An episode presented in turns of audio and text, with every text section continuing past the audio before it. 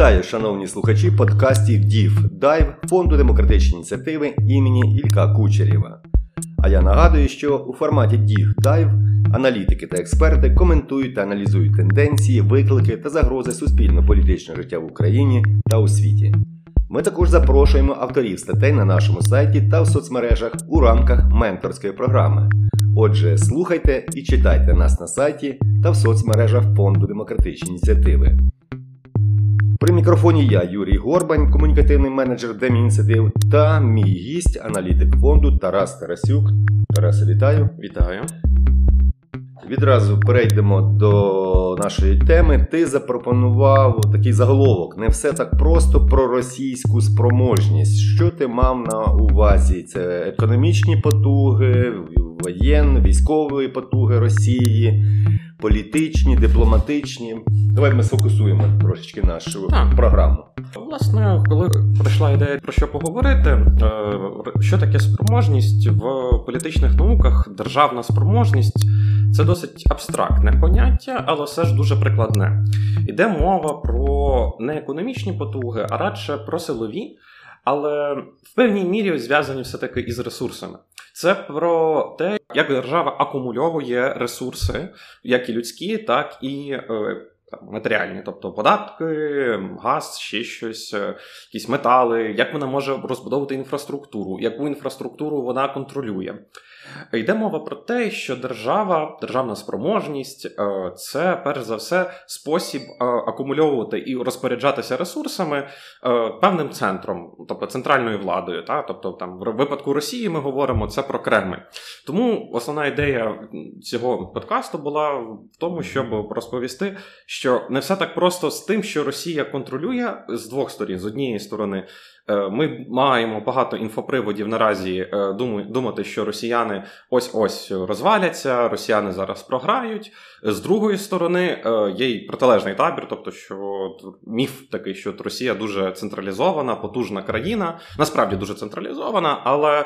Знову ж таки, тут є свої нюанси, власне, про них і поговоримо. Що очікувати від е, останніх подій і як їх і можна інтерпретувати. Ми всі були в такому піднесеному настрої і дивилися за розвитком ситуації, коли називаємо бунт Пригожина. Ми вважали, думали, раділи, що в Москву ось ось там зайде, почнеться там велика бійня, але цього не сталося. Отже, повстання вагнерів могло би підкосити ту російську спроможність. Чи став Кремль сильніший після того, як це повстання, скажімо так, закінчилось так само швидко і несподівано, як і почалось? Е, Це хороше запитання. Справді, повстання, бунт, е, як росіяни люблять вживати мятеж Пригожина, е, це досить неординарна подія, дуже цікава в плані сучасності, сучасного розвитку війни. Справді, вони не дійшли 200 кілометрів приблизно, 200-300. Ось, і з точки зору, якщо брати за чисту монету ту подію, що справді військові підрозділи, які мали би бути контрольовані центральною владою, розвернулися під час повномасштабної війни. Хай якби росіяни звали, для них це теж повномасштабна війна. е, Розвернулися і пішли захоплювати владу в е, столиці, навіть якщо вони не планували там скидувати Путіна, але хотіли скинути когось центральної влади. Це однозначно дуже сильний сигнал, що не все гаразд було би в Росії. Інша проблема: ми не знаємо, що о, чи справді це не було задумано так з самого початку. Е, Це питання залишиться, напевно, ну вже для істориків. Ми, напевно, зараз не дізнаємося точно. Проте сам факт, що вагнери ніякої відповідальності не понесли, що вагнери просто передислокувалися. Зараз взагалі невідомо де. Того, що ми знаємо, швидше за все, більшість з них не знаходиться на території Білорусі. Навряд чи вони встигли кілька тисяч людей оперативно відправити і до Африки, де основні ресурси, і, так би мовити, скарбниця Пригожина знаходиться. Навряд чи. Тобто вони швидше за все велику частину своєї на території Росії. Вони не мають ніяких судових розслідувань, вони не є під слідством. Е, Путін, за словами російських ЗМІ, е, зустрічався з керівниками Вагнера після заколоту. Це все дуже дивно. Тобто, якщо це справді був бунт, який мав підірвати російську державну спроможність, який був проти влади, і по суті це є виклик владі. Тобто, якщо ми говоримо про державу, основна її як гарант, який от зараз часто почали згадувати, ось це монополія на насилля. І що таке держава в своїй суті? Це гарант того, що вона єдиний розпоряджальник фізичним насиллям на цій території, і вона створює правила розпоряджатись, як е, за яких умов це насилля застосовується, і як його уникати, платити податки, дотримуватися законів.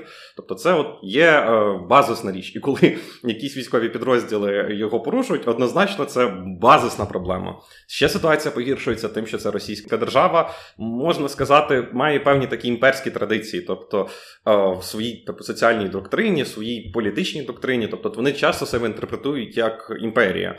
І ми часто інтерпретуємо їх як імперію. Ну, можливо, не зовсім коректно їх прямо називати імперією, але все ж таки це знову ж таки, тобто в кращих традиціях можна порівнювати там з Пугачовим. Знову ж таки, ці аналогії ну, не прямі, але е, ці аналогії самі напрошуються. Тобто вони однозначно десь побудують і однозначно десь побудують серед еліт. Тобто ми говоримо про те, що е, бунт має бути покараний самодержавцем, правителем потужним, який розширює території, е, завойовує інші країни. Ну якось не гоже йому взагалі. Ніяк не покарати Пригожина. Це вельми дивно.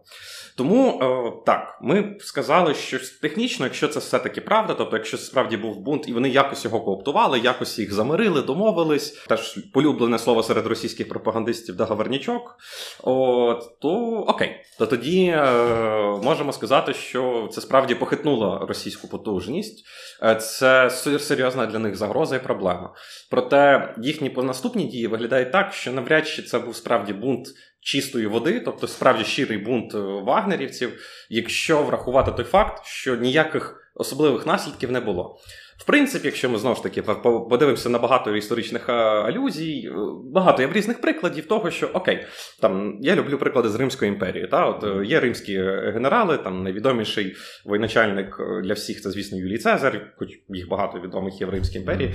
От ну тобто він е, мав свої війська, які були особисто йому вірні, які е, славили його, який відправляв в Рим багато інформації про свої бойові здобутки. І треба розуміти, що в Росії Пригожин теж асоціюється дуже позитивно. Тобто він хай не для всіх, але він був е, представником позитивних керівників на цій війні, тобто який дбає про своїх військових. Оці відео, з яких ми сміялися, про е, з мертвими солдатами, які Пригожин викладав, критикуючи Шойгу і Герасимова.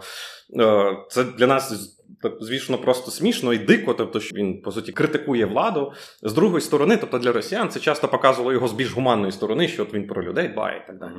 О, Якщо знову ж таки вертаючись до аналогії з римським імператором, о, майбутнім римським імператором, е, диктатором, це Юлій Цезарь, то власне він теж перейшов Рубікон, теж кинув виклик центральній владі успішно. Тобто він зміг е, перемогти, але.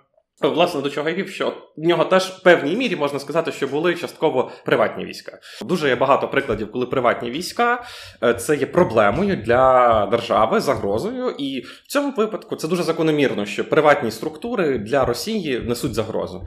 Можливо, цей бунт не був е, успішним, можливо, він не був справжнім, але він показує гарний приклад того, і він дав таку певну легітимність тому, що подібні дії можуть повторюватись. Питання в тому, що росіяни з цим зроблять. Чи вони їх будуть знищувати в зародку, а вони вже роблять певні дії, щоб цього не було. Наприклад, е, вони почали власне ще перед бунтом, намагаються перевести всі приватні компанії у державу, тобто під, під, під на державні контракти під Міністерство оборони.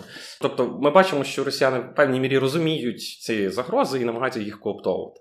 Інше питання, що окрім приватних військ, в них ще є національні батальйони, які створюються з регіональних груп. В них ще є чеченська, фактично, армія, так як називають там Кадирівська гвардія, або загальновідоме слово Кадирівці. Це група підрозділів. Е, ми говоримо про кілька полків і кільканадцять батальйонів, е, деякі з них добровольчі, деякі офіційні. В Росії дуже ем, гетерогенна ситуація з різними військовими підрозділами. В них є національні підрозділи татар, є національні підрозділи сибірців, є національні підрозділи кавказців, зокрема чеченців. Це все проблема. Кажи, оця армія Кадирова, потім навіть про бурятські якісь там підрозділи. Так, так, їх було. багато.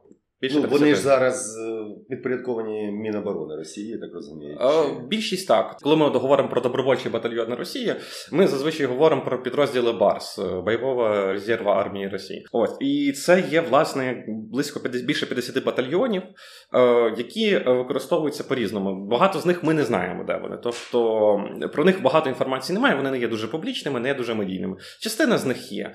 Так, здебільшого вони підконтрольні Міноборони. Тобто, це вони були створені з подачі центральної влади. Це не є.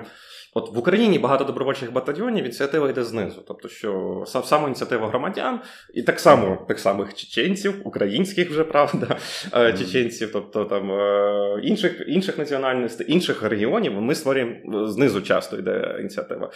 Тут це справді була як ідея такої альтернативи мобілізації, додаткової мобілізації. Зрозуміло.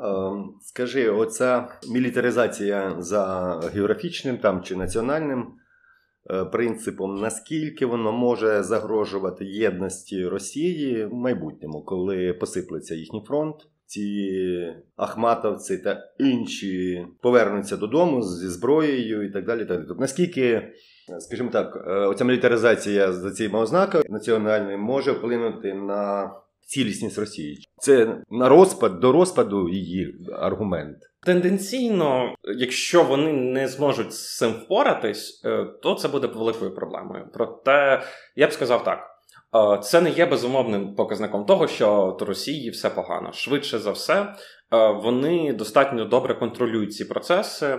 Е, Це росіяни добре навчились на національному питанні. Вони добре оперують проблемами. В них є нереформовані речі. Є е, в Росії багато дуже проблем з тим, як контролювати е, провінції або там будуючі провінції. Що таке для Москви були національні виступи в кінці 80-х, початку 90-х. Це багато в чому були якісь бунтуючі провінції, там в Литві, якісь напівекзотична країна насправді була для центрального апарату. Тобто, це якісь дивні національні огризки, які бунтували, але тоді не вийшло. Тоді е, не вийшло це все е, сконтролювати. Хоча знову ж таки, якщо ми подивимось, як говорили про цих е, про народний рух, там про інші національні е, рухи, тобто це було в них назвали теж фашистами, їх теж е, звинувачували, от приблизно в тій самій риториці, що зараз, під контекст того часу, але все ж таки, тобто те, що це фашисти, нацисти. А от ми е, нащадки вели... ге- героїв Великої війни. От і тут проти нас якісь от диверсанти, е, зал... ворога нациста, та типу великого ворога російської державності. Радянського Союзу.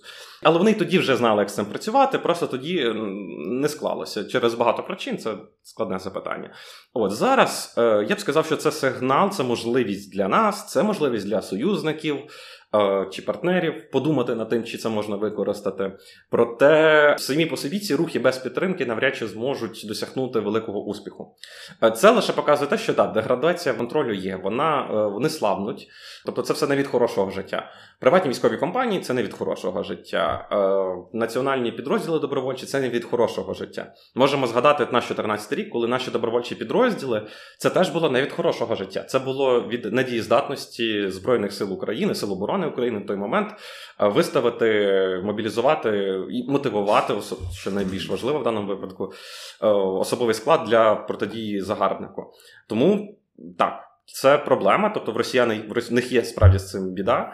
Проте е, я все ж схильний вважати, що українцям не варто не те, що навіть на це розраховувати. ФСБ дуже добре вміє працювати з бунтуючими провінціями. Вони вміють цим маніпулювати, вони вміють створювати паралельні рухи, вони можуть. Як би сказати, створювати копії цих рухів, показу, мобілізовувати людей в них, які власне щиро прихильні там до опозиції, сп- щільно проти російської влади зарашньої режиму, себто. А от, але вони е, в той же момент ведуться на несправжніх лідерів, на тих, хто або е, прямо підпорядкований російській владі, або є маніпульованим ним, або ж більш, скажімо так, складні ігри, коли вони можуть маніпулювати цим в багатокроковому просторі. Тобто вони можуть просто поширювати певні наративи, які не дозволятимуть протестувати. Ну, найкращий приклад це ліберальний рух Росії. Та, тобто це насправді найбільш потужний найбільш е, потенційно ефективний мав би бути рух в Росії е, проти режиму путінського. І він ну, ми бачили всі, що з ним було в 20, в березні 22-го року. Тобто, ну це це смішно. Тобто, і це було не пройшло не без е, допомоги центральних спецслужб Російської Федерації. Дякую, Тарасе. Я нагадую, що ви слухаєте подкаст Deep Dive. В цьому форматі ми занурюємося в актуальні теми, які досліджує фонд демократичні ініціативи. І мій гість сьогодні Тарас Тарасюк, аналітик фонду. От сьогодні ми говоримо про Росію і давай трошки змістимо акценти від силового блоку до такої інформаційної безпеки. От скажи, українці так дуже чи то за звичкою дивляться, що відбувається в Росії. Там, скажімо, провів Путін там раду якоїсь безпеки, оборони. Потім ми дивимося, що там Соловйов сказав Скабєєва. Тобто ми моніторимо, ми якось. Ну, це природньо, це країна-агресор, ми маємо знати їхні настрої. Але скажи, наскільки гігієнічно от так дуже цікавитися життям сусідньої держави? У нас не менш цікаві сусіди є з інших боків, там Молдова, Польща, Словаччина. Там теж відбувається багато подій цікавих. Отже, чому ми й досі зав'язані інформаційно на Росії, і чи треба бути залежними від цих подій? Це ж дуже хороше запитання. Справді, перше, е, безумовно, це нормально більше слідкувати за Росією для українців зараз, тому що справді ми з ними воюємо. Ми хочемо знати, що там. Зазвичай люди ж не заглиблюються, але коли справді колона військова привоженців іде на Москву, це очевидно, що людям цікаво, це якісь і надії вселяє. Це справді великий інфопривід, і власне ж не тільки для нас був на той момент. Але от в цьому є така проблема подвійного дна. Тобто, е, з одної сторони, так ми е, справді маємо більше цікавимося, більше хочемо розуміти, з ким воюємо. Просто хочемо знати, коли це все закінчиться. Якщо ми говоримо про середньостатистичну ситуацію, люди просто хочуть повірити, знайти докази того, що коли це закінчиться, що там, наскільки це довго, що твориться в ворога всередині в тилу. Проте, іншої сторони, ми починаємо заглиблюватися в їхній дискурс, в їхні аргументації. Ми часто можемо дивитися різних росіян, які, начебто, ліберальні, начебто опозиційні до режиму, начебто трошки скептичні, але все ж вони навіть не те, що вони громадяни Росії, але все ж вони представники тих, хто претендує на владу в Росії, або політи, політичну еліту Росії хоче представляти, або її представляє. Тобто, там, якщо ми говоримо про лібералів, вони, звісно, надзвичайному маргінезі, але вони все ж на це претендують. Іде мова про те, що ми починаємо заглиблюватися, мережуватися в цей пострадянський простір, цей е, СНДшний простір подій, е, всього, інформаційних новин, е, російської риторики, ідей. Тобто ми знову починаємо якби інтегровуватися в їхній інформаційний простір. І отут от проблема дивитися на супротивника, інтегруватися в його інформаційний простір. Оця дві проблема, з якою ми мусимо теж боротися. Тобто я не є дослідником дезінформації, але це не є великою проблемою для будь-кого з українців зайти на масу сайтів, які фіксують російські фейки, і повірте, ці російські фейки дуже часто поширюються і е, українськими змі саме через те, що ми подивимося на російські змі. Тобто, ми е, серед людей, тобто, ми у нас є ця проблема. Нам треба якось е, поставити не те, що фільтр, але. Е, добре розуміти завжди, що нас це має цікавити рівно стільки, скільки це реально стосується е, війни, скільки це стосується наш, наших, нашого захисту. Я б найкраще сказав, от, класична фраза Е, моїх знайомих. Це тобто, як це впливає на надої молока в даному випадку, як це впливає на зміни на фронті. Якщо ніяк, воно вам не потрібно, просто не потрібно. То заглиблюватися, скільки в них які в них промислові потужності, який в них потенціал е, там еліт, чи там що яка з веж Кремля, а вежа Кремля це теж от російський наратив. Е, бунтує, не бунтує, дивитися стрілково. Це не те, що варто робити, тому що ви все рівно слухаєте. Ви в певній мірі починаєте гуманізувати супротивника. Ви починаєте починаєте е, шукати серед них кращих і гірших. Е, ви починаєте шукати собі улюбленців, і це нормально, будь-яка людина так робить. І це справді не варто робити. Тобто, краще вже тоді дивитися, ну, старатися на англомовний контент переходити, старатися українську інформаційну лінію дивитися. Зараз в Україні насправді ми активно розвивається багато різних варіантів, що ми можемо подивитися. Наш подкаст можна послухати. Ми відбиваємо атаки на російському інформаційному культурному фронті, ну завдяки державним обмеженням на використання російської мови, там фільмів, музики, таке інше. А водночас є оцей, скажімо так, е, інший інформаційний простір, це от втягування в їхні внутрішні російські там якісь тематики. Це ти вважаєш, що це і один із фрагментів ІПСО, тобто інформаційно-психологічної війни проти України? Я б сказав, що ми переходимо от в інший е, простір, в інше сказати, в інший заходимо в чужий ліс, і в тому лісі є як і абсолютно невинні речі, так і справді можуть бути якісь і ІПСО, там можуть бути і спекуляції, і можуть бути ну дуже примітивні, я б не назвав це навіть ІПСО, просто в лоб наративи, яким просто людина, коли їх системно читає, вона починає сумніватися думати.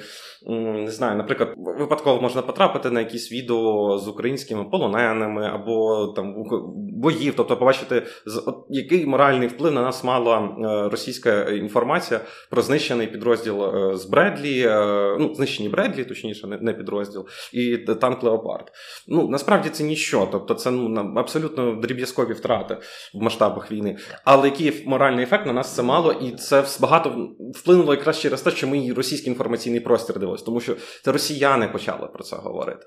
Тобто це не була складна операція. Росіяни просто про це, от, як з гармат бомбардували цим наративом, що от знищені Бредлі, от знищений Леопард. І в нас це вже викликає дезморал. Це впливає навіть не тільки на там якісь макропроцеси в суспільстві, що це впливає на наші сумніви, готовність до війні. Це якраз менше впливає. Але навіть на ваше особисте життя це впливає. Вас день піде погано, якщо ви будете про це дослухати. Воно вам в умовах, коли вам треба кожен день бути максимально здоровими, мобілізованими, готовими допомагати армії. Не варто дивитися речі, які спрямовані на те, щоб погіршити ваш стан. І там в російському інформаційному просторі цього, цього дуже багато. Скажи, які ще такі наративи, крім існуючих, можуть бути застосовані Росії найближчим часом? Це складне запитання. Мені важко сказати. Повторюсь, я не не є експертом саме по дезінформації, але ну давай зернову так. тему. Візьмемо, вона така буде зараз актуальна. У нас новий врожай угу. ну, так, збирати. Так. Е, Росія активно, я так розумію, хоче знищити інфраструктуру, тобто вона буде всіляко ну, шкодити Україні і реалізації цієї зернової угоди. Е, як вона може це подавати? Що нас обдурили, нас кинули, ну, вони там, це Кримське місто тут в'яжуть. От як вони будуть Африці, е, яка голодує, пояснювати, чому нема українського зерна? Важко сказати наперед, звісно, бо це ж питання. Ну, це ще може змінитися, вони намагаються цим шантажувати.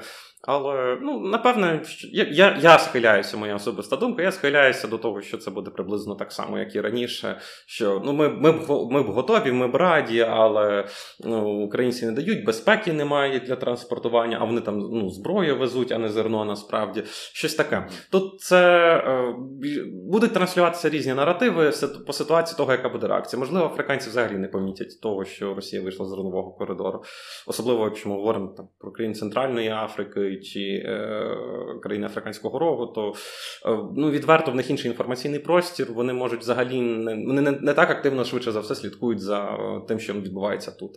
Чи вони помітять відсутність зерна так, чи вони будуть винити в цьому Росію? Ну, це напевно ні. Швидше за все, ні. Плюс росіяни більш активно працюють, ніж ми в Африці. Ми намагаємося зараз це виправити. Але це відзначає те, що вони, коли коли хтось запитається, а чому зерна подорожчало для початку, uh-huh. а не зникло. Вони скажуть: ну там війна в Україні не дають е, вивозити російське зерно. Вони про те, що українське зерно е, вивозиться, ніхто і не знає. Ми ж власне теж не знаємо. Та, ми коли купуємо нас в Україні більшість українські харчові продукти, слава Богу, але ми ж не дуже задумуємося, звідки те зерно насправді. Так само і більшості країн теж не дуже задумуються. А якщо вони відчують проблеми, перший, хто хто їм скаже, хто винуватий, те й буде.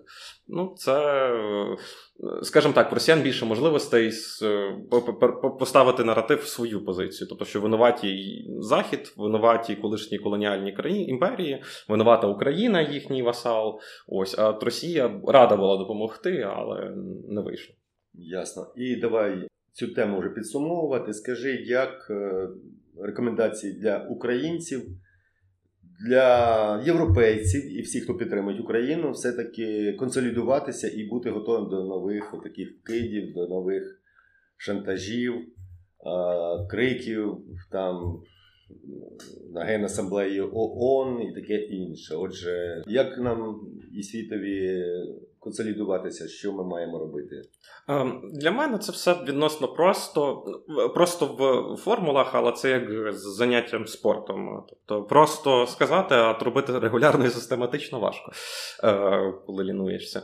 Е, це просто пам'ятати, що Росія е, ворог, безумовний ворог, вона нікуди від нас не дінеться, вона не змінить своєї позиції. Вона сильна. Це дуже сильна країна з дуже сильною армією, якої досі все дуже непогано по багатьох в багатьох сферах, в тому числі для акумуляції ресурсів. Тому треба просто боротися, е, захищати себе, своїх рідних, допомагати армії, е, включно з підготовкою, цивільною підготовкою, захищати себе максимально, себе як спіль... і себе, і свою спільноту, наскільки наскільки це можливо, і думати перш за все про це, і менше сподіватися на те, що станеться щось у Росії, чи щось зміниться. Тобто просто консолідуватися, пам'ятати, що ворог. Так, що це абсолютний ворог для нас, він проводить проти нас геноцид, вбиває нас. Треба просто з ним боротися до останнього, поки є можливість, і по максимуму берегти свої сили на на довгу війну. Готуватися до цього, хоча і але сподіватися, що цього не буде, але все ж таки готуватися. Я теж погоджуюсь з тобою, що нам треба єднатися на всіх рівнях. Е, я, скажімо трохи дивно себе може повів би. От я тобі розкажу історію. Я щодня читаю Біблію зараз о 9 годині ранку, коли хвилина мовчання відбувається. Я потім відкриваю там мене є псалом 36 і там я читаю те, що ти говориш, що потрібно об'єднуватися, потрібно допомагати один одному, і ми вистоїмо, і ми переможемо. Так, це базова формула, і це головне, що проти нас хочуть зробити росіяни. Е, через спекуляції хибних надій, через спекуляції дезморалу намагаються похитнути нашу єдність, е, посварити нас, просто щоб ми розчарувалися і на цих розчаруваннях самі почали між собою сваритися. Головне триматися єдності. Єдність наше основне, наше ключове, і це навіть не мої слова. Це сказав наш головнокомандувач збройних сил України, Сил оборони України Валерій Залужний. Я впевнений, що він теж щось в цьому тямить. Гаразд. Отже, ви слухали черговий випуск е, нашого подкасту Дів Дайв. І говорив я з аналітиком фонду демократичні ініціативи Тарасом Тарасюком. Е, вів цю програму Юрій Горбань. Записувала і готувала матеріал до етеру наша звукорежисерка Ксенія Кутова. Ходіть здорові і безпечні. Все добре, дякую.